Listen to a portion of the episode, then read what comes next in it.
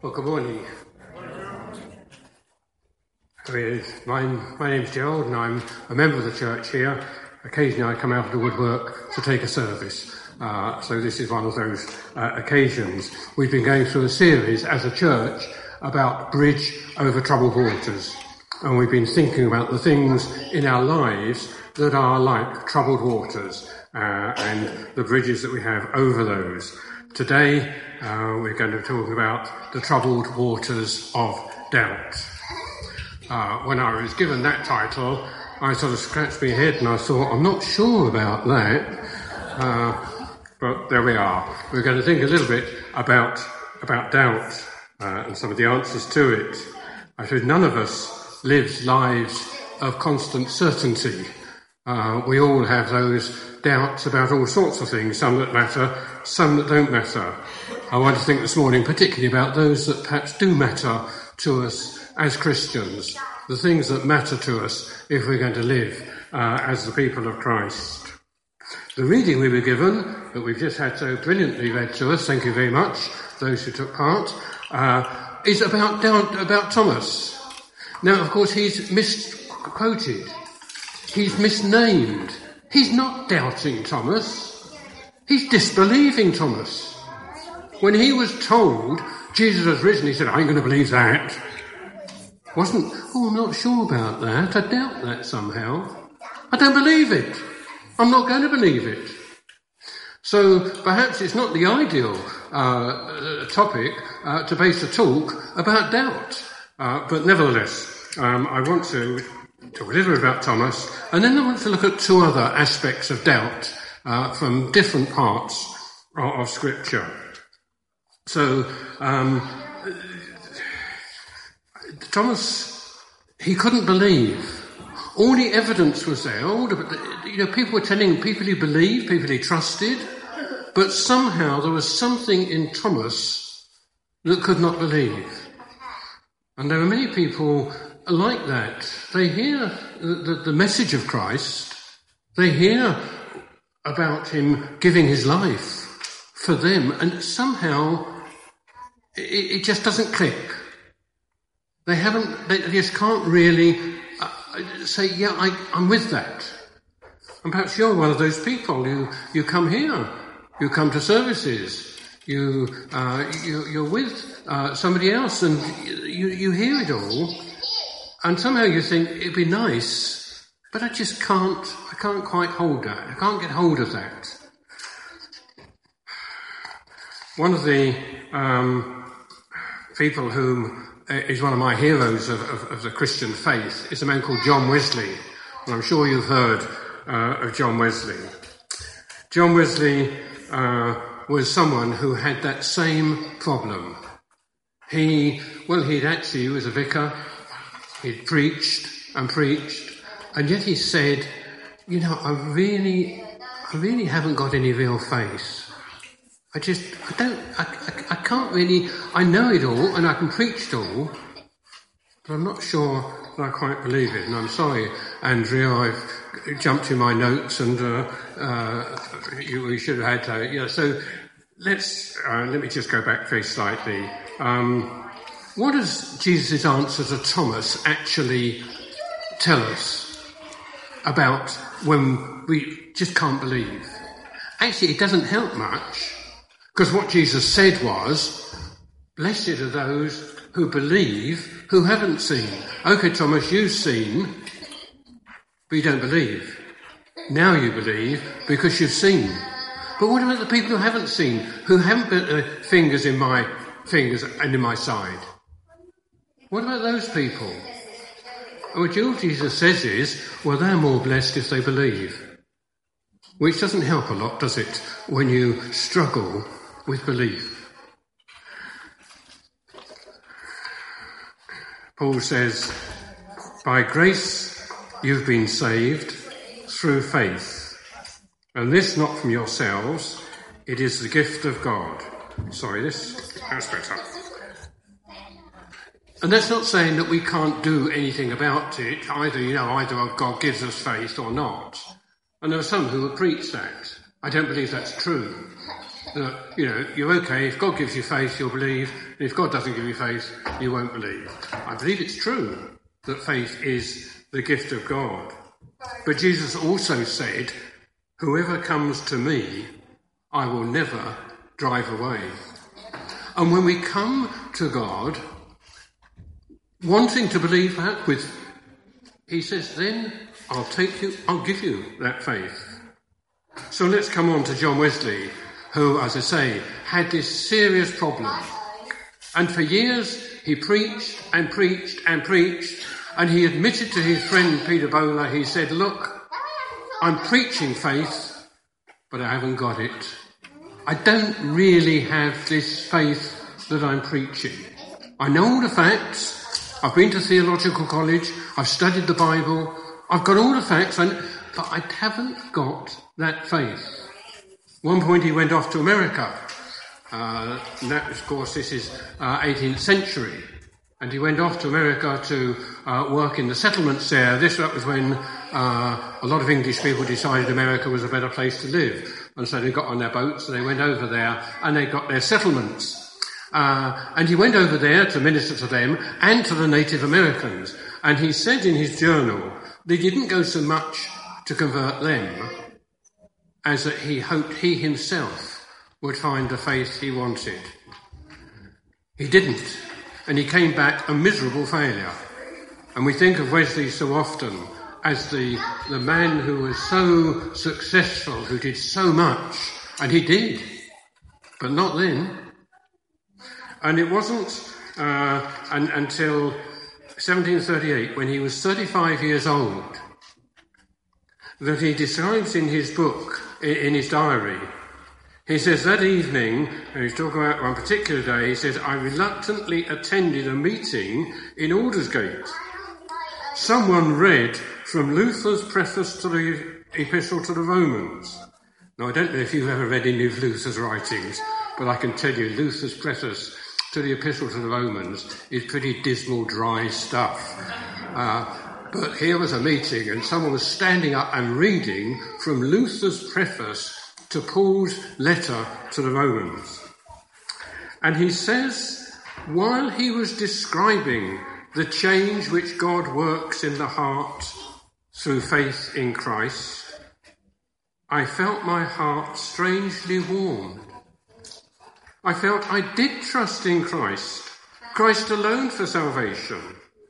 And an assurance was given me that He had taken away my sins, even mine, and saved me from the law of sin and death. And that evening, Wesley suddenly got the assurance that he'd been lacking for 35 years, all the years he'd been ministering. And his heart was strangely warm. God actually responded to him. His friend Peter Böhler had said to him, Look, John, you haven't got faith. Don't worry about it. Just preach faith. Go and preach faith and preach faith and preach faith and you'll get it. And that's exactly what happened. And if you're struggling with just that whole sense of faith in Christ, of really believing, of knowing that He died for you, then just exercise the faith of saying to God, I can't, I can't it, I can't accept this. And I believe that when we come to God, Jesus said, Whoever comes, I'll not drive away. If you find faith beyond you, take that step of faith that just commits yourself to God to give you faith, and He will do. If you're in that position, then talk. Talk to those you know have faith. And they will help you. And God Himself will give you the faith that you just feel, I can't, I can't hold that at the moment. So that's one aspect of faith that comes from Thomas. Second aspect of faith that I want to look at uh, comes from a man called Hezekiah. Now, Hezekiah was a king in the Old Testament of the Bible. Uh, he was king of a country called uh, Judah. And we read there that in the 14th year of King Hezekiah's reign, Sennacherib, king of Assyria, attacked all the fortified cities of Judah and captured them. So here's Hezekiah ruling this country, and Sennacherib, the Assyrian, he comes with all his forces, and they were the great force of the day. They came and attacked all the cities, and Jerusalem alone is left hasn't taken Jerusalem, Hezekiah's there in Jerusalem, but all the other cities have been taken by the Assyrians. Uh, and uh, they had done that because Hezekiah wouldn't submit to Assyrian uh, rule and Assyrian uh, dominance. So we read then that Hezekiah sent this message to the king of Assyria I've done wrong, Withdraw from me, and I will pay whatever you demand of me. Complete capitulation. And we read that the king of Assyria exacted from Hezekiah, king of Judah, 300 talents of silver, 30 talents of gold. Hezekiah gave him all the silver that was found in the temple of the Lord and in the treasuries of the royal palace. At this time, Hezekiah stripped off the gold which he had covered the doors and doorposts of the temple of the Lord and gave it to the king of Assyria. What a tragedy. All the things that were given to God, he took them out, he sent them to the king to try to bring about peace. And worse was to follow the king of Assyria wasn't actually satisfied with that. He wanted Jerusalem as well. And so uh, he threatened and he sent messages and he sent a letter to Hezekiah. Uh, and it said, Do not let the God you depend on deceive you when he says Jerusalem will not be handed over to the king of Assyria. In other words, the uh, Sennacherib and he sends his message. He says, "Look, we're going to take Jerusalem. Your God can't stop it. Nothing you can do about it. We're going to take Jerusalem. We've taken all the other cities. Jerusalem's next in line." Well, poor Hezekiah must be a bit awful being a king, mustn't it? Uh, but he's got what's he going to do? Well, he actually did the right thing. It says, um, sorry, let me, uh, uh, yeah, sorry, he said he went up, uh, sorry, he went up to the temple of the Lord and he spread the letter out before the Lord. There's this lovely picture of Hezekiah. In all the trouble he's in, he doesn't know what to do. If anyone had doubt, it was Hezekiah. What do I do? What do I do about all this? So he goes up to the temple and he just spreads this letter out in the temple and he says, God, what do I do? I don't know. I suppose for many of us in our Christian lives, there are times when we just don't know what God wants us to do. We don't know what's the best thing to do in this situation? And I'm not going to try and list those because for all of us they're different. But I'm sure that you can think of times when you've just been at your wits' end. What do we do about this? We don't know. And he did the one thing that he could do. He spread this letter out before the Lord. So, how did God respond to that? Well, God sent his prophet Isaiah, and Isaiah said to uh, Hezekiah, This is what the Lord says concerning the king of Assyria. He will not enter this city or shoot an arrow here. He will not come before it with shield or build a siege ramp against it. By the way he came, he will return. He will not enter this city, declares the Lord. I will defend this city and save it for my sake and for the sake of David, my servant. And the next verse says, That night the angel of the Lord went out and put to death 185,000 men in the Assyrian camp. When the people got up next morning, there were all the dead bodies. I like that phrase. I remember reading it uh, as a youngster. Uh, when they got up in the morning, they were all dead. Um, and you sort of had to think, well, quite, but it's not saying that quite, is it? When the Israelites, when Hezekiah and his people got up in the morning, this great Assyrian army outside the city, God answered. And there, why? Because Hezekiah did what he should have done. He went to God and said, I don't know what to do. And God sorted it out for him. Nothing like Hezekiah, but one instance I, I remember not uh, some years ago when I was teaching, and that it was quite a while ago, uh, I had a couple of girls uh, come in, uh, involved at school, uh, and uh, you, you, probably know what teenage girls are like. Uh, and I, well, it, it, got difficult, and I said things that I shouldn't have said. It, just got out of hand. Uh, I didn't do anything uh, sort of hitting them or anything like that, but I knew that I'd overstepped the mark.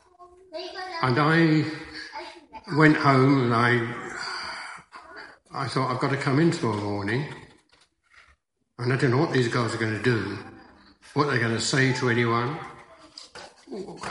And I was, uh, I just didn't know what to do. And you can imagine that night it was on my mind, and I prayed, and I prayed a lot that night. And I went in next morning thinking, what am I going to do about this? How am I going to sort this out? And I, I really, I really was bothered. Uh, I don't think I'd done anything that would have been, uh, would have, I could have got sacked for, but I knew that I had overstepped the mark and I could be in quite serious trouble. And I went into my room. I was always uh, at school very early. I went to my room and I, I was sort of, I, I was actually sitting thinking, God, what do I do? What's my next step? And the door opened and these two girls came in. And one of them said, thought we'd better come and say sorry about yesterday, sir. We went too far. And I've, I've never forgotten that because, you know, it was, I didn't know what to do. Now that may not ring a bell with you in your experience, but I'm sure that you, like me, have had those times when I just don't know what to do. The doubt is crippling. Bring it to God. There is no other answer but prayer. And then uh, they also tell you so that prayer is the one bridge. Let's go on. The third aspect of doubt comes from another man from the Old Testament called Habakkuk. Uh, to the Americans who are here, that's what you call Habakkuk, but it's actually Habakkuk. Uh, and so uh, I want to just uh, turn us to, to, to, think about him. Habakkuk was a, a prophet, and Habakkuk had a problem. He had a big doubt. He lived at a time when there was so much evil around him, so much violence.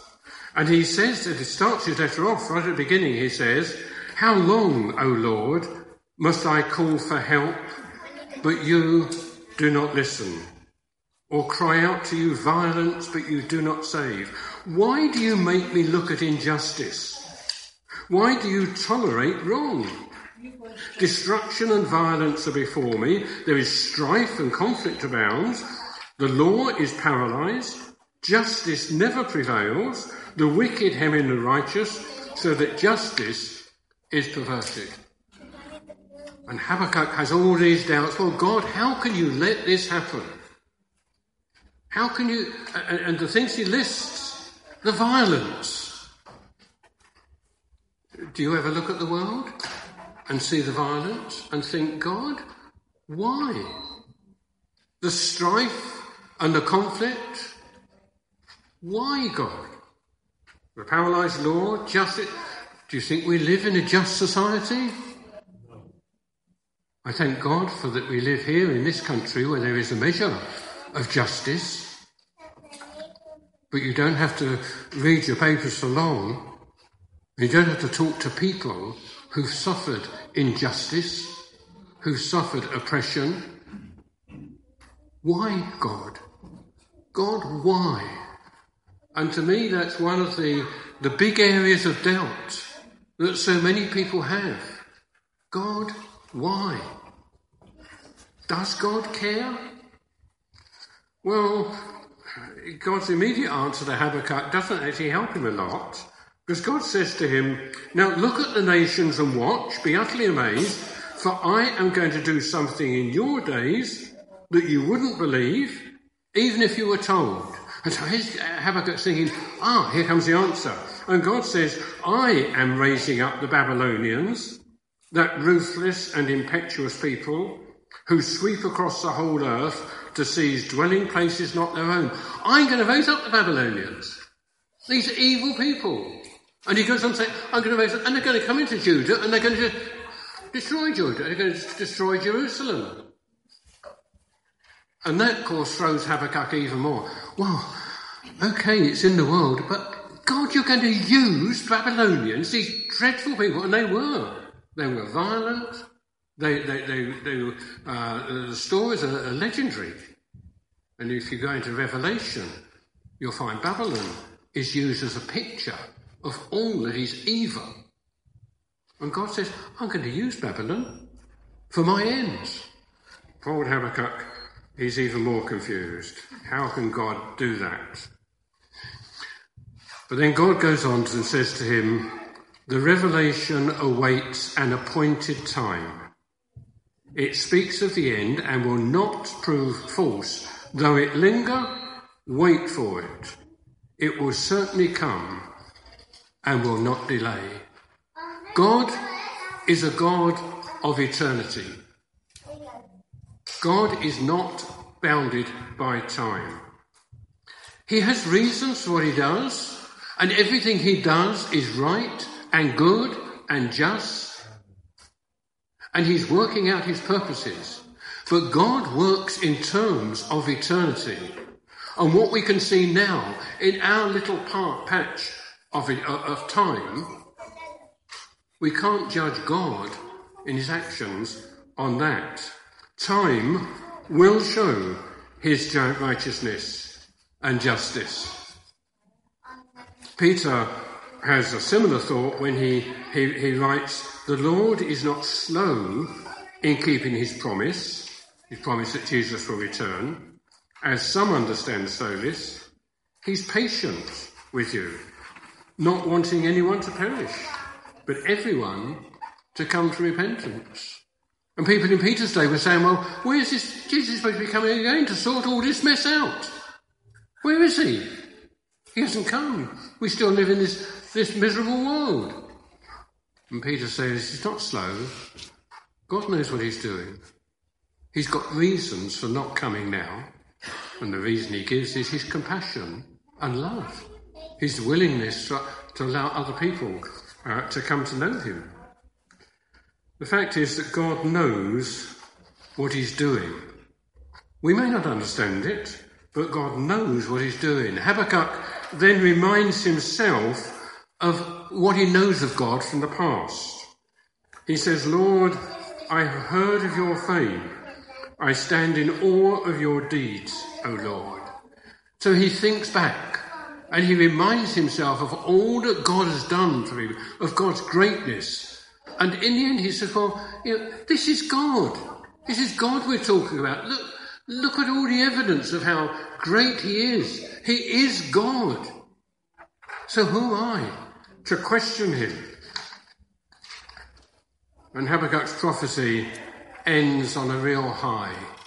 He finishes by saying, Though the fig tree does not bud, there are no grapes on the vines, though the olive crop fails and the fields produce no food, though there are no sheep in the pens, no cattle in the stalls, yet I will rejoice in the Lord.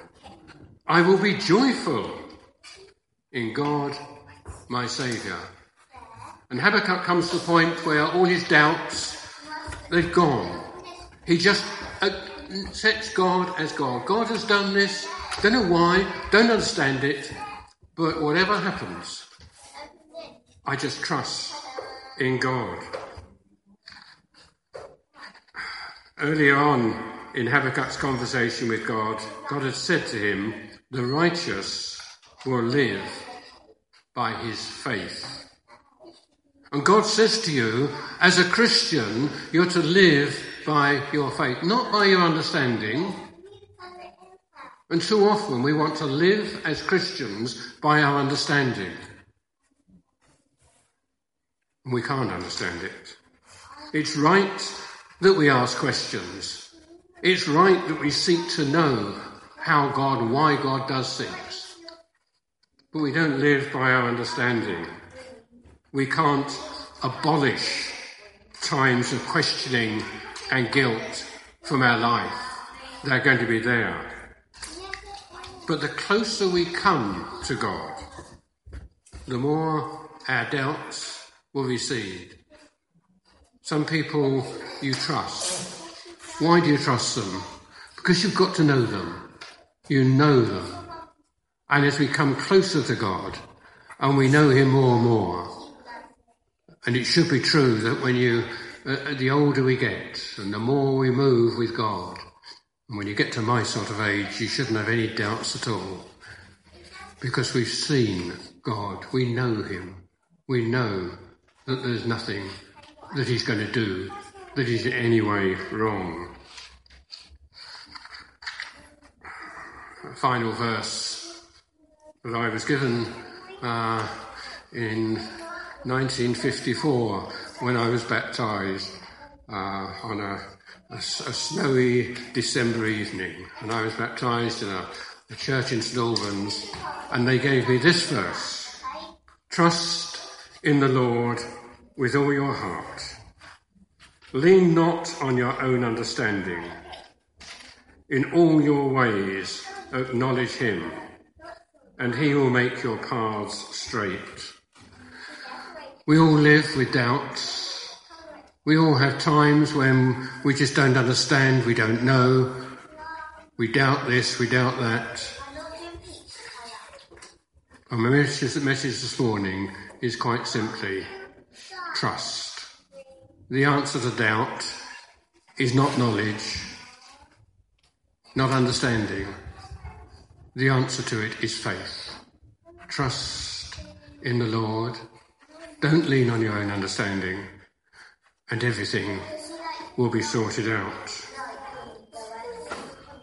I suggest a few moments of quiet as we just bring to God the doubts the questions, but as we affirm, before Him that He is God, that we actually trust Him, we know what He's doing is right.